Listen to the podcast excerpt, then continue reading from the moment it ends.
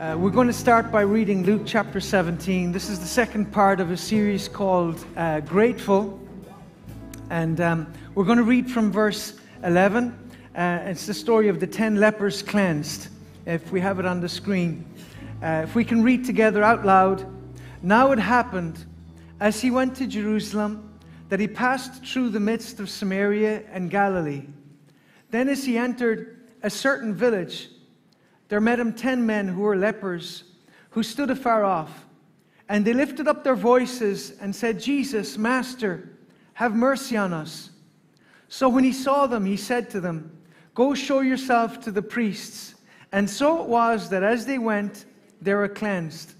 And one of them, when he saw that he was healed, returned, and with a loud voice glorified God and fell down on his face at his feet, giving him thanks. And he was a Samaritan. So Jesus answered and said, Were there not ten cleansed? But where are the nine? Were there not any found to return to give glory to God except this foreigner? And he said to him, Arise, go your way, your faith has made you well. Amen. You may be seated.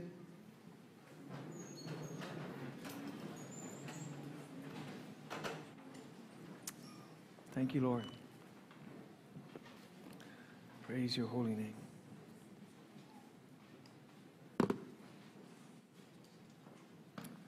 Thank you, Jesus.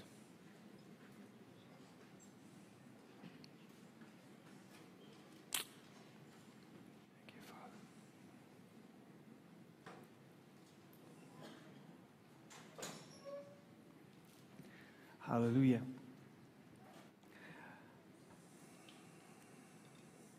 So I've, I've been um, reflecting a lot this week on, on, on this message. And um, you know, I believe it's, it's a word in season for us because we read about the 10 lepers and about how they were all healed, but only one, uh, you know, came back to give Christ thanks. You could say that uh, only one of them was, was really grateful because they all went their separate ways to their homes, to their careers, to their communities, uh, their hobbies, their relationships. And, and they were glad to be healed and to restart their lives again. Um, because, you know, they were certainly glad to be delivered from what was, in essence, a death sentence. Because back then leprosy was fatal, there was no cure. And um, uh, so they were certainly glad to be delivered from this. They were glad but not grateful. And um, but this is the thing it was gratitude that brought this man to the feet of Jesus Christ. Uh, this Samaritan came, fell at the feet of Jesus, gave him praise and thanksgiving because he was grateful. And, you know, in the very same way, it is gratitude that brings us into the presence of the King. And so, if we are not praying, if we are not worshiping, it's an indication that in reality we're not grateful either. And so, again, I think it's important for us to understand. Um, you know, prayerlessness uh, leads to powerlessness, but the root is always ingratitude. Okay? Because if I was to ask you this question, um, if this week just last gone um, had been the one week that God chose to use um, as the basis, uh, you know, to give you a, a, a gratitude grade, would you get an F or would you get an A? If this week last gone was the week, the one week God chose, okay, out of your life, this is the week that I'm going to use to give you a gratitude grade. And, um, and, and so, again, what would we get? And uh, uh, certainly, it, it's, it's something that made me think a lot about this because, you know, if this week gone was used, would we be placed with the one who gave thanks or the nine who didn't? Because let me be perfectly honest, this was quite a tough week. It was a very in, intense week with no shortage of, of challenges. And to be honest, I don't think I was overflowing with gratitude. Um, uh, but, but I suppose, again, uh, I'm probably not the only one. Uh, and, and so I actually, when I, when I prayed about it, you know, uh, I really had to repent. Um, because you know the lord convicted me because i'm i'm doing a series on gratitude and yet i'm not actually being grateful or thankful myself because this is the thing knowing what to do and doing it are two different things. It's easy to give advice to other people. How many of you know that? It's so easy to give advice to other people. How many times do we give advice we're not following ourselves? And so, um, uh, you know, we have much to be thankful, uh, to be thankful for, much to be grateful for, if we only take a moment to think about it. Um, you know, this week my screwdriver exploded when I shorted it off a live wire. I mean, the, the top of the screwdriver, I don't know where it went. It just it exploded. It was gone. And I was left holding this smoking screwdriver. And I was just thinking about how, uh, you know, th- that piece of metal could have gone into my eye. I could have been electrocuted. Um, you know, thank God for angels and trip switches. Amen? Hallelujah. God uses both. Trip switches are good. Um, uh, so, uh, anyway, uh, th- this week our family we went to get a Christmas tree. Um, we missed Christmas last last year. We'd been hoping to get into our house for Christmas. We didn't. We moved out of our house the middle of December, and we didn't get into um, our new house till the start of January. So, in a way, you know, we, we missed Christmas. So, we had to go get a, a tree, and we decided we wanted to get a big tree. So, um, I managed to get a 13 foot tree, 13 feet high, um, uh, for 50 euros. Can you believe that? These, these two young lads from Ballyfermot had a van. They said they'd get me whatever tree I wanted. It was amazing. I, am joking. Um, uh, we, we, we bought it. It was a real place. Um, but, but anyway, um, you know, we managed to get most of it into the car. And, uh, you know, this week I hung up the lights on the outside of the house. And I, I, all the kids were at, at, at school, so uh, I was up the ladder on my own. I didn't fall off. I was very grateful. I'm telling you, I was praying. How many of you know when you get a high, high enough on the ladder, you start to pray? It's, it's just, it's a natural response. And, um, you know, I think about this year just gone. We had so many bills we had to pay because we, we did quite an extensive renovation on, on our home. And, um, but, but you know what? Each time we were just praying and trusting God. And, and you know what? Each of those bills, um, uh, was, prayed, was, was paid, um, uh, you know, prayed for and paid for in Jesus' name. So, you know, God brought us through it. Um, you know, I'm grateful for His provision and I'm grateful for His protection. God is a faithful God. And you know what? The reality is, all of us have things that we can thank God for today. You know, I'm thankful for every one of you today that braved the cold and the sleet and the, oh, oh, uh, you know, the rain to come here today to, to worship the Lord. Amen. So, Luke chapter 12, I think, is a good place for us to start. And um, here Jesus uh, gives a parable, uh, verse uh, 13 of, of Luke 12. And then one from the crowd said to him, Teacher, uh, tell my brother to divide my inheritance with me. But he said to the man, Who made me a judge or an arbiter over you? And he said, Take heed and beware of covetousness, for one's life does not consist in the abundance of things he possesses. Then he spoke a parable to them, saying, The ground of a certain rich man yielded plentifully. And he thought within himself, saying, What shall I do, since I have no room to store my crops? And so he said, I will do this. I will uh, pull down my barns and build greater, and there I will store all my crops and my goods. And I will say to my soul, Soul, you've many goods laid up for many years. Take your ease, eat, drink, and be merry. But God said to him, Fool, this night your soul be required of you. Then whose will those things be for which you've provided? So is he who lays up treasures for himself and is not rich towards God. When you read this passage, you cannot help but, but notice how many times he talks about me and I and, you know, this is something Pastor John and myself are mindful of is, you know, uh, in, in recent years, we've seen a lot of worship songs, and they're just all about you and your feelings, and I, I, I, me, me. And uh, that's not the correct, res- uh, you, you know, perspective for worship. Worship is focused on God, not on self. Amen? And so uh, this man had the wrong perspective. He was blessed, but he wasn't grateful. He didn't honor or even acknowledge God. He doesn't mention God in any of this discourse. And uh, ultimately, God calls him a fool. And uh, as a result of this, he lost everything, including his life. You know, the, the rich man uh, in the parable here refers to himself 13 times. Uh, do you know that the 13, number 13 is quite significant um, in the Bible? And it's symbolic of selfishness, lawlessness, and rebellion. Um, you know, in Esther chapter 3, 7 to 9, Haman had a decree signed on the 13th day of the first month that all Jews would be killed on the 13th day of the 12th month. And that spirit of Haman is still on the earth this day. We see uh, increasing hatred rising towards the Jewish people. And um, uh, uh it, it's spiritual, it can't be explained. Um, uh, it, because again, uh, culture and education uh, do not remove the fact that man, at his core, has the very same issues as he had thousands of years ago. And that issue is the fact that he is a sinner. And uh, that's why Jesus said, You must be born again. But anyway, it, it was the 13th day on the ter- uh, on, uh, uh, uh, that the Jews were to be destroyed. Uh, the destruction of Jericho was symbolized by the number 13. So you could say judgment is, is symbolized by 13 because they marched around the city six days, and on the last day, the seventh day, they did it seven times. Six plus seven is 13. There, very good. Top marks. Um, uh, uh, Solomon spent seven years building the temple, but he spent 13 years building a house for himself. And as we see in the later years of Solomon, um, you know, that selfishness, that narcissism, um, you know, ultimately uh, uh, brought him to a place of, of, of terrible sin and compromise. Um, Jesus in Mark 7 mentions 13 things that defile a person. The dragon, which is a symbol of Satan, appears in the book of Revelation 13 times. In Romans chapter 1, Paul lists 23 characteristics of debased sinners, and the 13th one is that they hate God.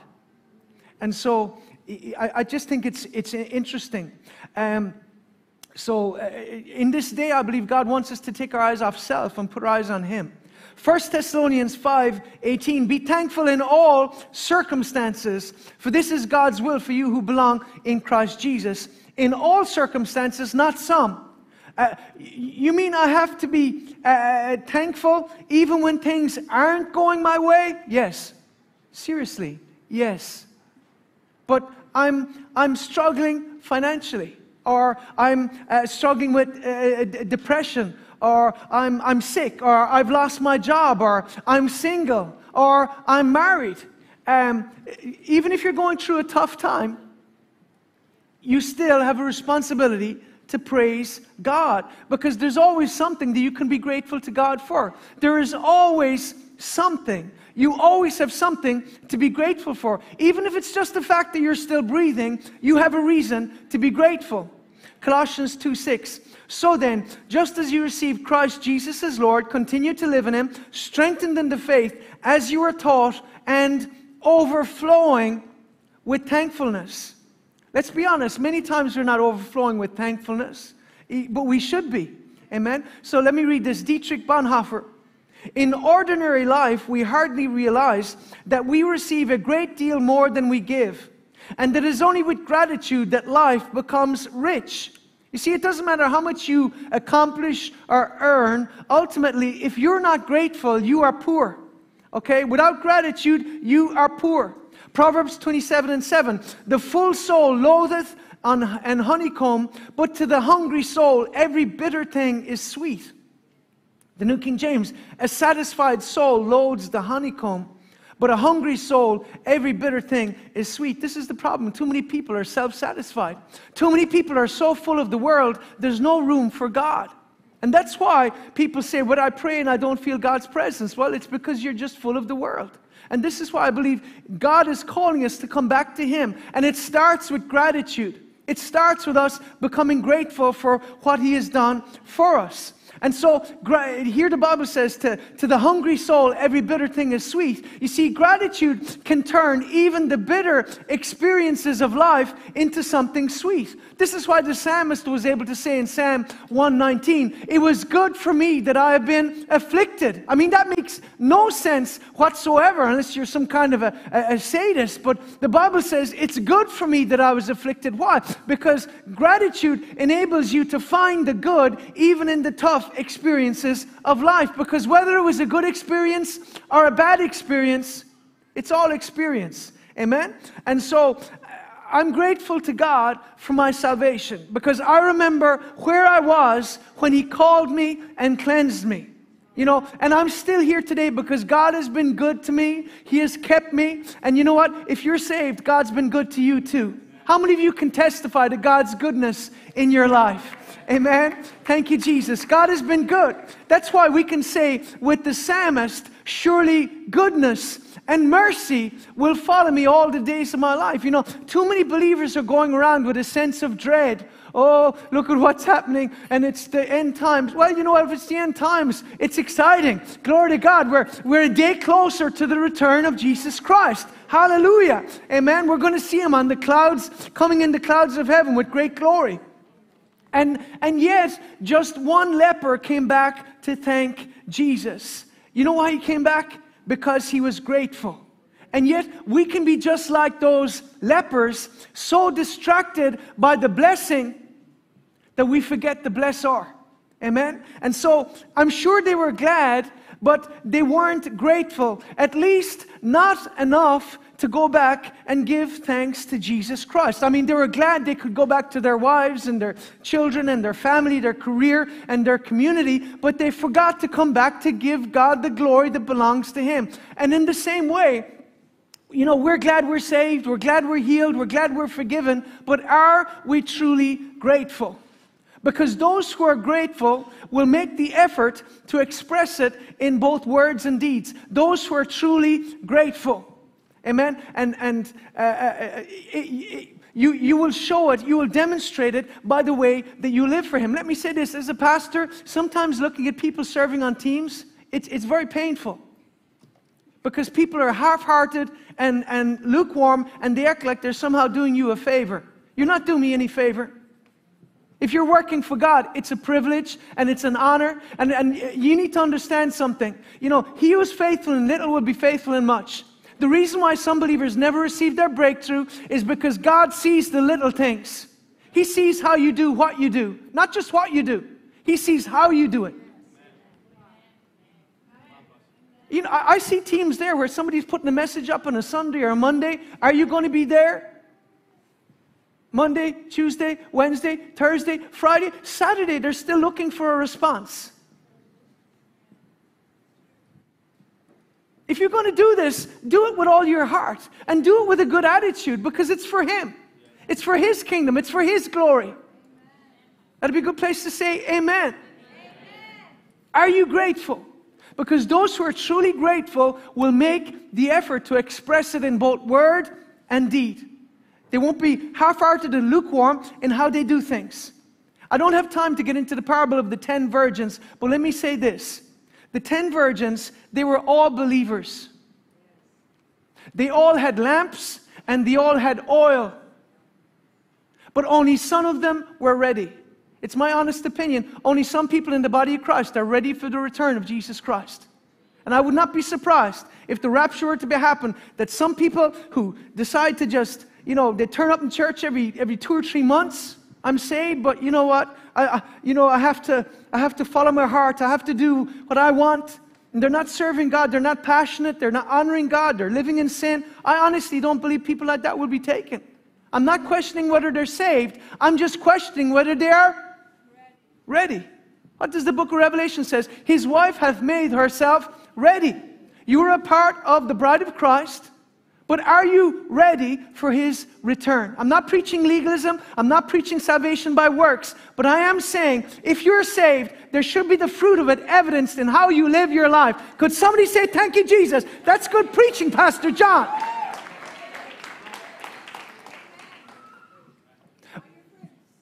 We need the oil of gladness, okay? Because gratitude and gladness are linked. Psalm 100 verse 2 says to serve the Lord with gladness.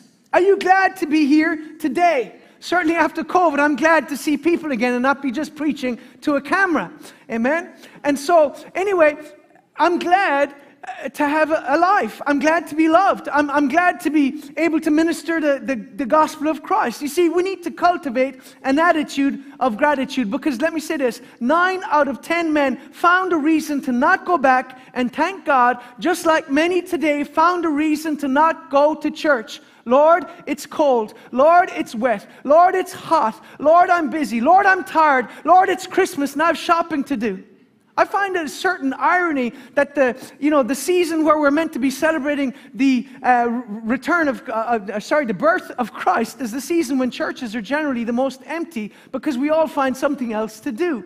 But, but you know, I, I have to, I have to shop. Well, you know, unfortunately, Christmas has become a festival of, of excess and carnality and foolishness. You know, excess spending, excess eating, you know, and, and uh, I, I, don't believe that, that, excess eating, did I say eating? Yeah? Um, excess spending, etc. Just, but you know what? I thank God that Christ's love for us is excessive. Amen. His love was excessive. And so, anyway, the Lord asked the question, Where are the other nine? And He's still asking that question today because in eternity, I believe there will be people who realize that they wasted their lives on things that were of little or no consequence. Mindless video games, you know, constantly just scrolling, you know, on social media, alcohol, drugs, porn, materialism, gambling, you know, uh, uh, fame, building a career or a business, but never doing anything to build a kingdom. But those who are truly grateful, like I said, will express it through their words and deeds. Daniel 6 and verse 10. When Daniel knew that the document had been signed, he went to his house where he had his windows in the upper chamber open towards Jerusalem. He sat down on his knees three times a day and prayed and gave thanks before his God as he had done previously. A dictate had been signed that anyone who prayed to anyone other than the king would be killed. And yet, Daniel, he didn't even close the windows. People say, You need to have wisdom, Pastor. Well, you know what? Some, I honestly believe we need to have boldness. You know, the, the, the, you know, the people who have uh, joined the cult known as, as uh, uh, Stop Oil, I mean, they're gluing themselves to roads because they're so committed to their cause. Personally, I believe it's a cult, but, uh, uh, but you know what? You have to admire the, the, the, the, commitment of, of the you know, people in the world, the, the commitment they give to many ideologies, and yet many times we're half hearted. But here, Daniel, he made a decision I'm going to serve the Lord just as I did yesterday. I'm not ashamed, like Paul said, I'm not ashamed of the gospel. He left the window open. He could have just continued to pray, but shut the window. He didn't. You know, because he wasn't going to be controlled by, you know, a, a dictatorial government that was, uh, uh, you know, serving an antichrist agenda. I think there's a parallel there for us in our generation. But Daniel continued to pray and thank God. Why? Because he was grateful. He didn't take his success for granted. When faced with the choice of fearfulness or faithfulness, Daniel chose to be faithful. Amen. Even though it put his life at risk but he was faithful because he was grateful. Amen? And I believe in the days to come, we may have to face the very same question. Okay, will we be faithful? Andrew Murray said this Let us thank God heartily as often as we pray that we will have His Spirit in us to teach us to pray. Thanksgiving will draw our hearts out to God and keep us engaged with Him. It will take our attention from ourselves and give the Spirit room in our hearts. We got to take our attention from ourselves. Harry Ironside, we would worry less if we prayed more. Thanksgiving is the enemy of discontent and dissatisfaction. Hallelujah. You see, Daniel understood that his very next breath was a gift from his Creator, and so is yours and mine. He chose to invest what were his final hours on earth in prayer because the death penalty had already been officially decreed for anyone who prayed. Let me ask you this if serving Jesus Christ was made illegal tomorrow, would there be sufficient evidence in your life to convict you? This is not a day, like I said, for uh, Secret Service believers. This is the day for us to come out of the closet and declare to the world, I belong to Jesus and I'm not ashamed of the gospel. You see, Daniel understood that my times are in your hands. Psalm 31 and 15. The question is do you live like you belong to Him? Do you live like your life is not your own? 1 Corinthians 6 19 says, Or do you not know that your body is the temple of the Holy Spirit who is in you, whom you have from God, and that you're not your own? For you are bought at a price. Therefore, glorify God in your body and your spirit, which are God's. You belong to God. You're not yours, your own anymore. You belong to Him. You see, life is a precious gift, and yet so many waste their most valuable resource time. Time is our most valuable gift. Ecclesiastes 12 7. Then the dust will return to the earth as it was, and the spirit will return to God who gave it. The contemporary English says, So our bodies return to the earth, and the life giving breath returns to God. The breath God gave to us in the beginning, He takes back. And this is why, again, we must understand we're on borrowed time. How will your final moments on this earth be spent? What thoughts will go through your mind? Will you be fearful or expectant? Will you look back on your life with a sense of regret or a sense of satisfaction? Will you look back on your life with regret, saying, I wish I'd spent more time with, with, uh, with God. I, I, wish I'd spent more time with my, my wife and my, my children. And now I go to face a God that I never really knew, a God I never really sought or obeyed or served, a, a God I never thanked for my family, for my health, for my wealth, for, for my church, for my Savior, for, for the gift of life itself. Think about it. Um, uh, Psalm 36 136 and 1 tells us, give thanks to the Lord. I want us to turn to Romans chapter 1. It's a very uh, significant chapter, and um, uh, I, I, really believe it's a chapter that speaks to where our generation is right now, particularly with the whole uh, climate change cult, you know, that's really being used to, to usher in a one world government. And um, how, how, many of you know up until a, a, a year or two ago, uh, people could happily take a jet and go somewhere, and now uh, you're being told it's a sin? Thank you, Jesus. Anyway, I don't have time to go there. Um, I, I, probably will address it at some stage. I'd encourage you, like I said, we've been doing um, uh, uh, some podcasts. It's um, at Pastor John O'Hearn um, on YouTube. Uh, I did a, a, a, series on abiding in Christ, growing in your relationship with Him, and I just finished. Uh, we just put out the first two parts of um, uh, overcoming anxiety. I believe it's a, a, series that will help you, particularly as you approach the Christmas season, but also the days in which we're in. I believe it's important for us um, to know what the Word of God says. And so, anyway, Romans chapter one and verse sixteen. Uh, says, For the wrath of God is revealed from heaven against all ungodliness and unrighteousness of men who suppress the truth and unrighteousness. It's quite interesting what's been coming out through Twitter. You know, uh, Elon Musk spent 44 billion buying this, and really, what it's revealed has been the amount of suppression of truth, the amount of um, uh, you know propaganda, and how big tech and uh, you know progressive or liberal governments have been colluding uh, to deceive people and to um, uh, uh, uh, you know, to push forward these globalist antichrist agendas. And, uh, I, but I think it's interesting. Here the Bible talks about men who suppress the truth. Um, and it says, uh, in unrighteousness, because what may be known of God is manifest to them, for God has shown it to them. For since the creation of the world, his invisible attributes are clearly seen, being understood by the things that are made, um, even his eternal power and Godhead, so they're without excuse. Nobody can ever stand before God in eternity and say, Lord, I didn't know that you were real. Because every time you walk out and you see a, beautiful blue sky, uh, anytime you look at a beautiful mountain or a lake or the glory of God's creation, uh, it's preaching to you. Um, every time in this, we have the four seasons in this nation, but like I said, when you see a, a, beautiful bud, it's symbolic of the resurrection. But also, in, as winter or autumn approaches and those beautiful leaves start to wither and die, it's a warning. It's a warning that you are here only for a temporary season, that your life, uh, uh one day you're going to leave this earth just like that leaf comes off that tree. And so you look at the glory God's creation, it's preaching to you if you only have the, the eyes to see and the ears to hear. And, and uh, uh anyway, for since the creation of the world, his invisible attributes are clearly seen.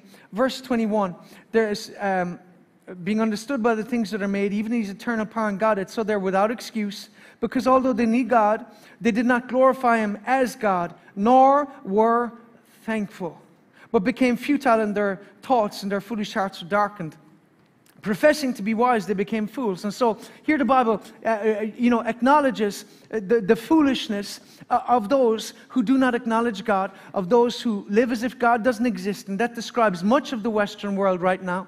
Um, in our rebellion, in our sin, we're codifying perversion, we're indoctrinating our children, and uh, we're walking in rebellion against God. And one of the things God, uh, you know, uh, rebukes mankind for here is the fact that they are not thankful, that we're not thankful.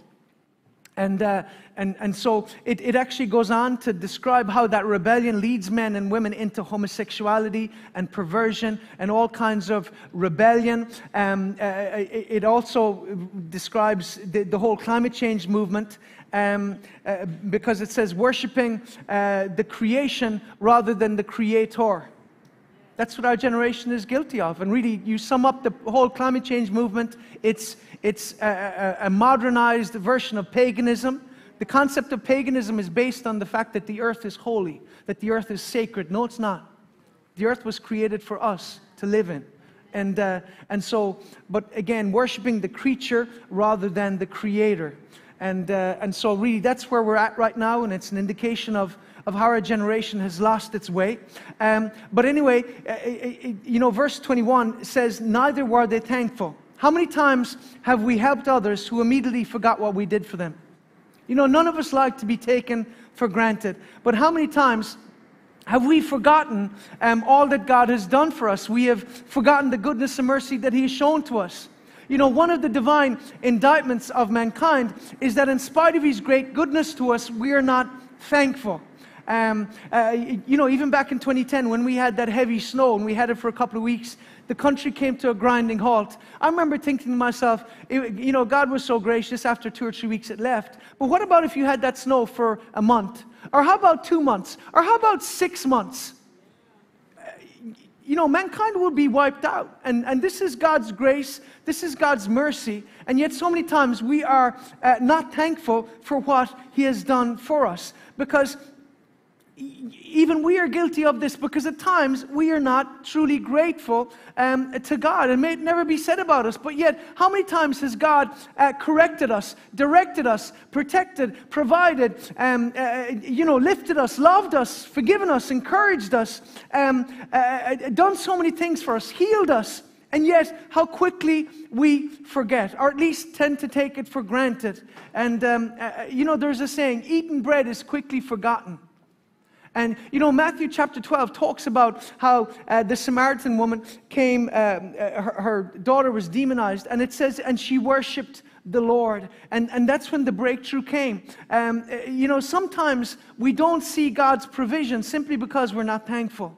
Because many times, um, I believe thanksgiving and gratitude is the missing ingredient in our miracle. It's not that we're not praying, it's not that we're not believing, it's simply the fact that we're not grateful.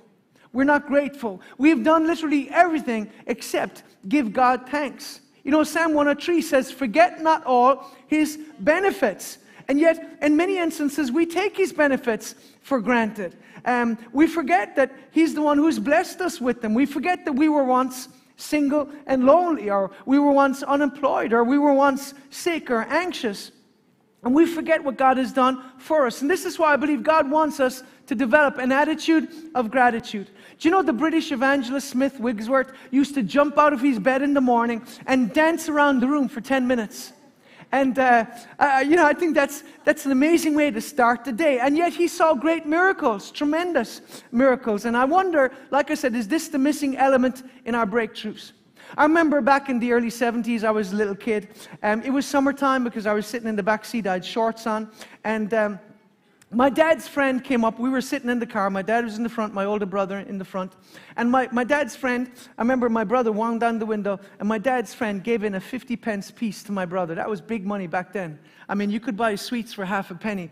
That was like 100 sweets. Back then, as a kid, everything you saw was through the, the lens of how many sweets can I get? And. Um, so he gave him 50 pence. My mouth started to water. Next thing, he hands back 20 pence to me.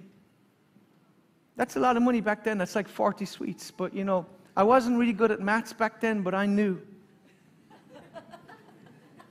I wasn't equal.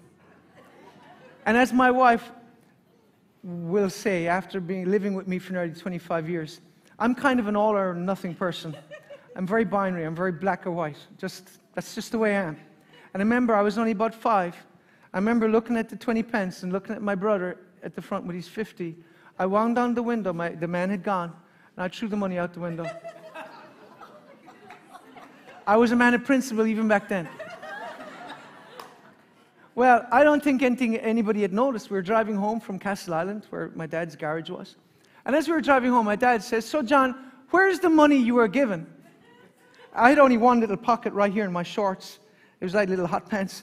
And I remember putting my, my hand in there a few times, pretending to look for the money, because I knew where the money was gone. Because after I threw it out, a little boy came along. He picked it up. He was like delighted. He walks away.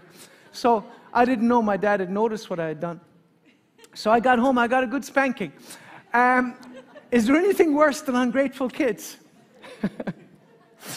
but, uh, you know, that was my first lesson. Um, Daniel Defoe, all of our discontents about what we want appear to me to spring from the want of thankfulness for what we have. That was Daniel Defoe, 1600 to 1731. He was the writer of Robinson Crusoe. Nehemiah 8 and verse 10 says, uh, It is a time to celebrate with a hearty meal and uh, to send presents to those in need, for the joy of the Lord is your strength. You must not be dejected and sad. You see, believers are the happiest people on earth, or at least they should be. Why? We're saved. Isaiah 12 and 3 With joy you will draw water from the wells of salvation. You see, if you're saved, tell your face. There's an old Chinese proverb that says, A man without a smiling face must never open a shop. You see, we, we should not have a long face. And yet, some believers are very hard to be around because they're always whining and complaining about something. Even after you pray with them. As a pastor, if after I pray and the person starts off again with a complaint about something, I know that person has received nothing. Because if you're not thankful, if you're not grateful, you're not going to receive from the Lord. You know, every day for many, many years since my kids were little, on the way to the school, I do something with them. I say, Kids, what are you thankful for? And each morning I say the exact same thing Lord, I thank you for my beautiful wife and children. And then I go through them one by one and I say, ask them, Tell the Lord what you're thankful for. Lord, I'm, I'm, thankful for our house. Lord, I'm thankful for our car. You know, one morning I said to the kids, I said, okay, you have to come up with something different. And Joshua said, my little boy, he said, God, thank you for forks. I said, you know what, that's a good thing to thank him for. You know, we can eat feed ourselves. Amen. So I remember a number of years ago, I was working home at home. I used to work from home as an engineer, and I remember looking out. It was summertime. It was lashing rain, and uh, I said, "Lord, why is it always raining in this country?" I was just a bit down. I remember the Lord rebuked me. He said, "You know, there's multitudes of people who don't have sight, who would love to see for just one moment what you see." And I, I, I repented right then. I was convicted. You know, Philippians 4 and verse 4 to 8 says, Rejoice in the Lord always. And again, I will say, Rejoice. Let your gentleness be known to all men. The Lord is at hand. Don't be anxious for anything, but in everything by prayer and supplication, let your requests be made known to God. And, and so it talks about the importance of um, not just presenting your request, it says, uh, but in everything by prayer and supplication with thanksgiving. You see, it's gratitude again. I believe is the missing element because if you're neither, uh, if you're not thankful, it's because you're not grateful. That's just a, a fact because gratitude and thanksgiving are an expression of our faith. And so, if you're neither grateful nor thankful, you won't be faithful. Because if you're full of thanks, if you're full of thanksgiving, you'll also be full of faith. Faithful. Thankful. What are you full of? Amen. Because what you're full of will eventually leak out. And that's why Psalm 23 and verse 5 says, My cup overflows. So again, people are going to be touched by what is overflowing from your life. Is what is overflowing from your life complaining or thanksgiving? Amen. Because they will be touched by it. Amen. So anyway, um, uh, uh Matthew chapter 12 and verse 34 out of the abundance of the heart, the mouth speaketh. if you want to know what's in a person, you only need to listen to them and you'll quickly identify where they're at. And that's why complaining and whining is so wrong because it's an indication um, that we're not grateful for what we do have. You know, even, comp- even sighing can be a complaint against God. You know, again, forget not all his benefits. Remind yourself of what God has done, and it will energize your faith. And uh, because our faith comes alive when we give praise and thanksgiving to God.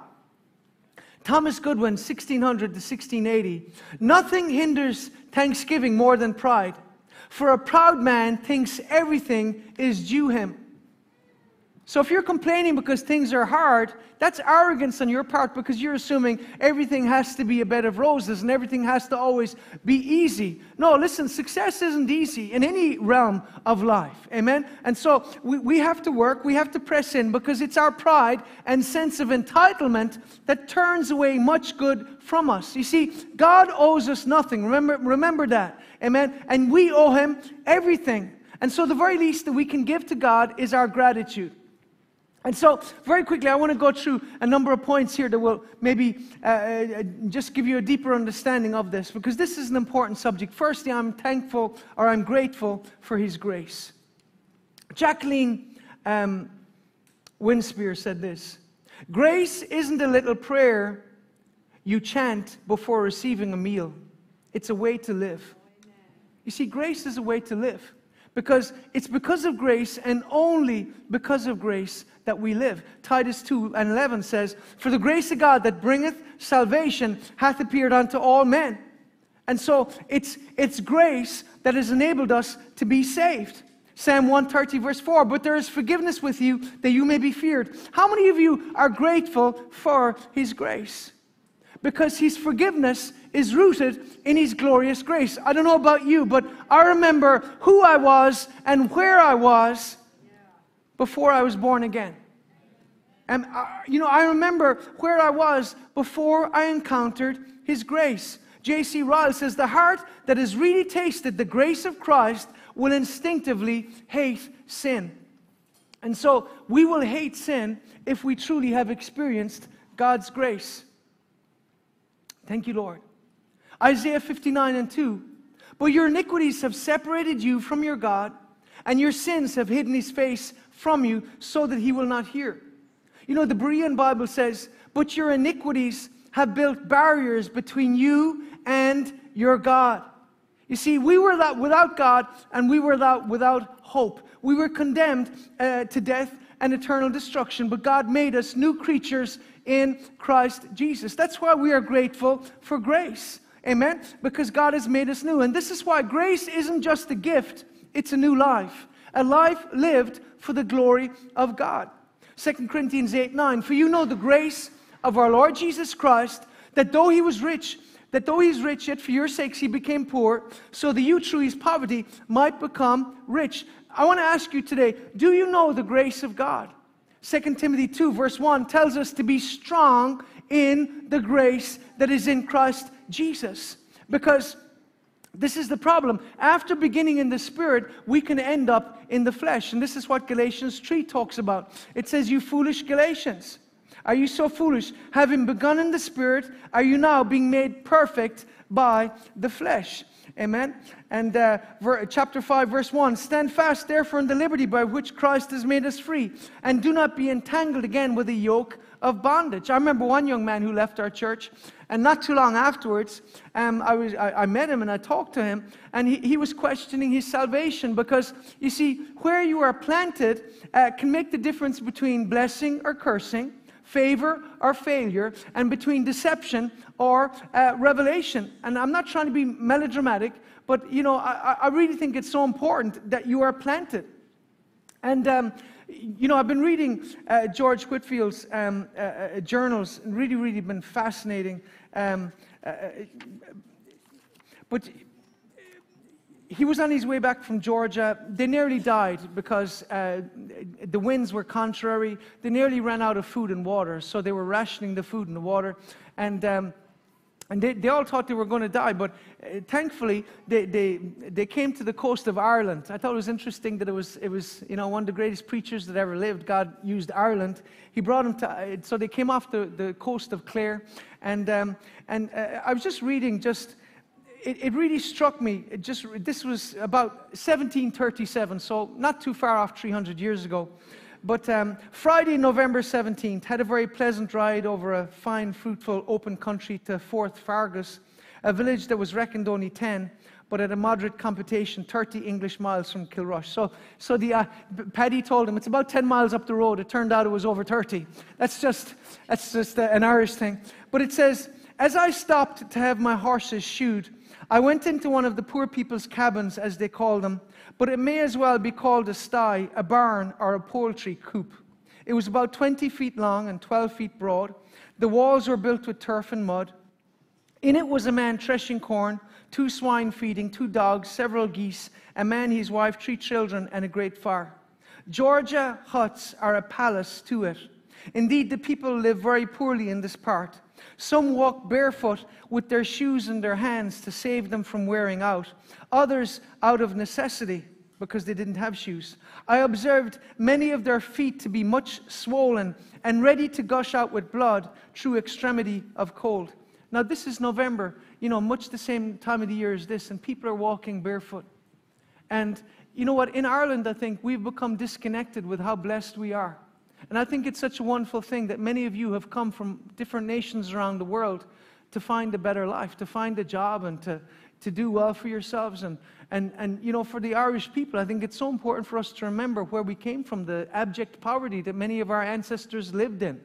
And uh, sometimes looking, looking back at history, there's, you, you, say, I mean, how did we survive at all? I mean, but uh, I'm, I'm grateful to God. And I think it's important that we're grateful for what God has done for us. Amen. And so, you know, let the redeemed of the Lord say so, like the Bible says. We have been redeemed. And so, you know, Psalm 103 says, God hasn't dealt with us according to our sin. And, you know, I'm very, very grateful for that. You know, Ephesians 2 says that we were once children of wrath, but it says, by grace we have been saved. That's why I'm thankful. I'm grateful for grace. I'm grateful for God's grace. And um, it was Martyn Lloyd-Jones said this If we ever lose our sense of wonder at the fact that we have ever become Christians, we are, in a sense, already victims of the disease of pride. We must never lose this wonder. Why are we different? There's only one answer. It is entirely the result of the grace of God. You see, what a miracle God has wrought in redeeming us from death, hell, and the grave. We're off limits to Satan because of God's grace. And this is why, instead of focusing on what the devil is doing or what we don't have, how about we refocus again on what Christ accomplished through his death, burial, and resurrection, looking unto Jesus, the author and finisher of our faith. Secondly, I'm thankful not just for his grace, I'm thankful for his love. The Bible says, Unto him who loved us and washed us from our sins. Amen. You see, God loved us even before he forgave us. You know, He sees you in your struggle and your failure. He sees you in your pain. He sees you in your situation, and He hasn't forgotten you. And this is the thing God believes in you even when nobody else does. God believes in you even when you don't believe in yourself. Why? He loves you. 1 John 4 8 tells us that God is love. But the question is this have you surrendered to His love? Because many times we approach Him in fear because we're more mindful of our failures and our inadequacies rather than what His blood has done for us. You know, 1 John 4:18 says, "Perfect love casts out fear, because fear hath torment."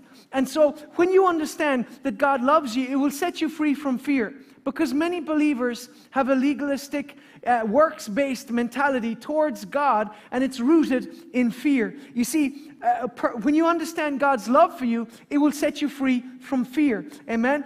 Take a moment to contemplate the fact that God loves you right where you are. The creator of the universe loves you. You know, the Bible says God so loved the world.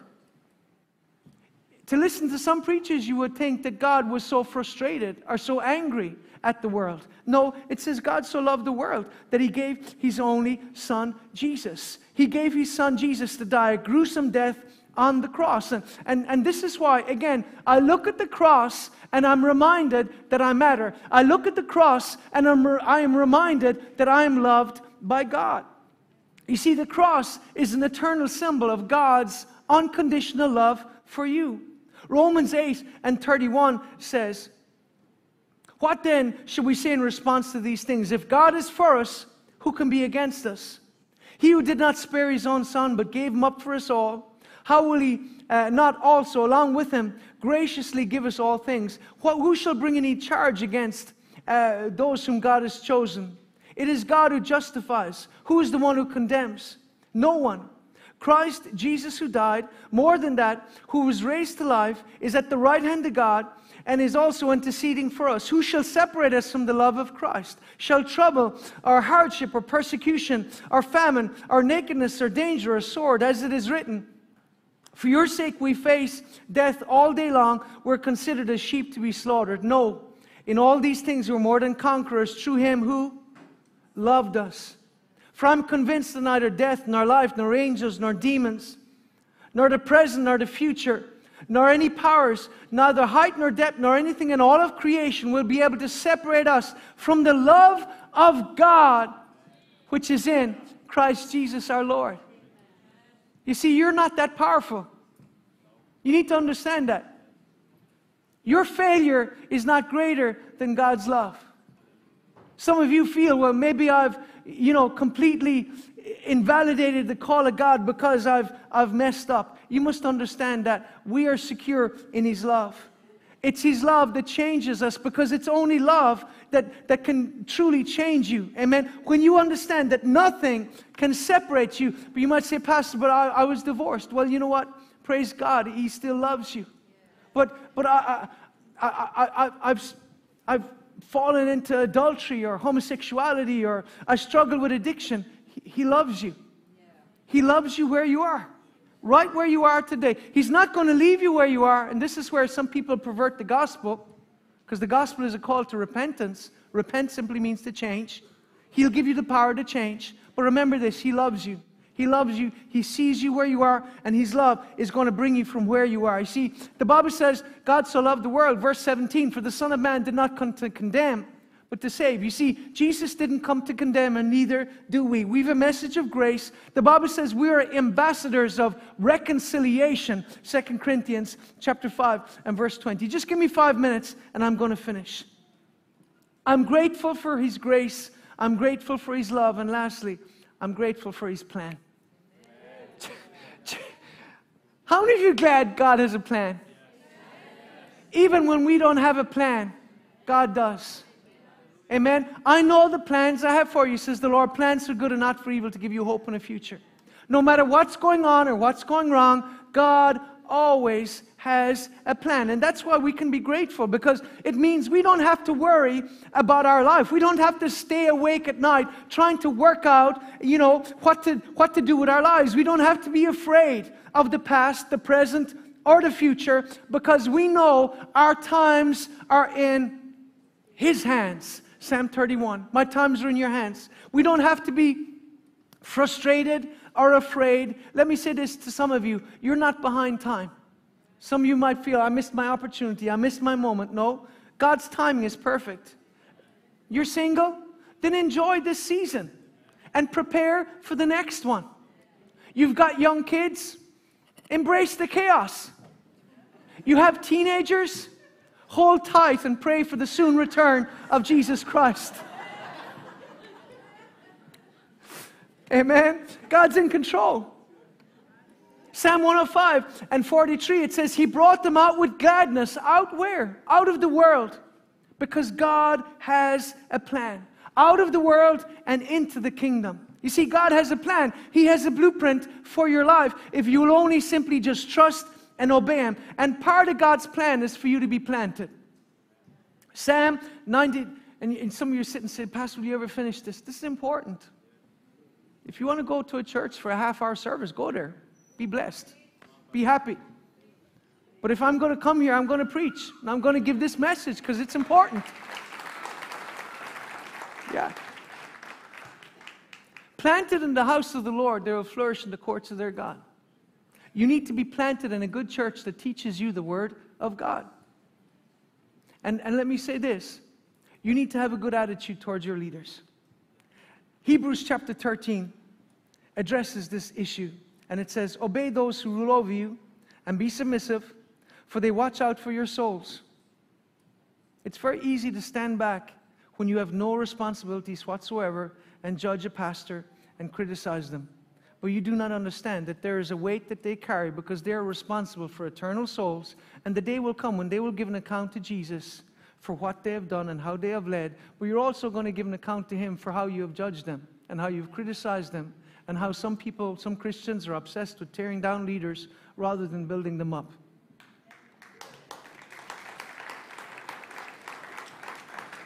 It says they watch out for your souls.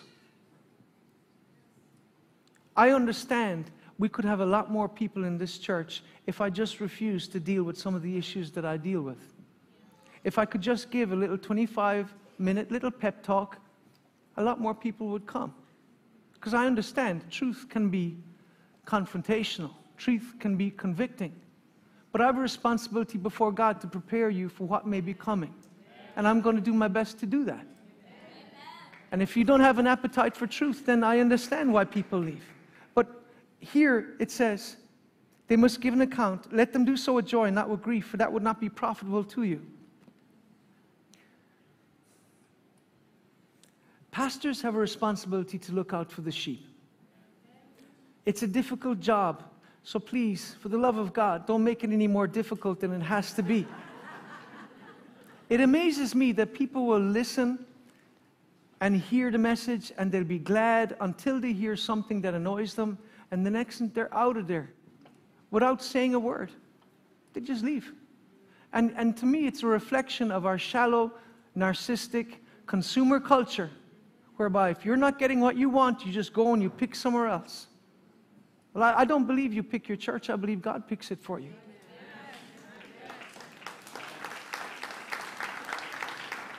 You see, ultimately, Every believer is a contributor or a consumer. So, which are you? It's easy to criticize they should do this, they should do that, they should do the other. What are you doing to help make this happen? Are you supporting this work financially? Are you praying for us? Are you serving on a team? And are you being faithful as you serve? You see, 1991, my life was changed. I got saved. But not only was I forgiven, I was cleansed. Not only was I cleansed and forgiven, I was connected with God's plan for my life. And His plan for my life was so much better than mine. And this is the beauty God has a plan. God has a plan for your life. Are you grateful for His plan?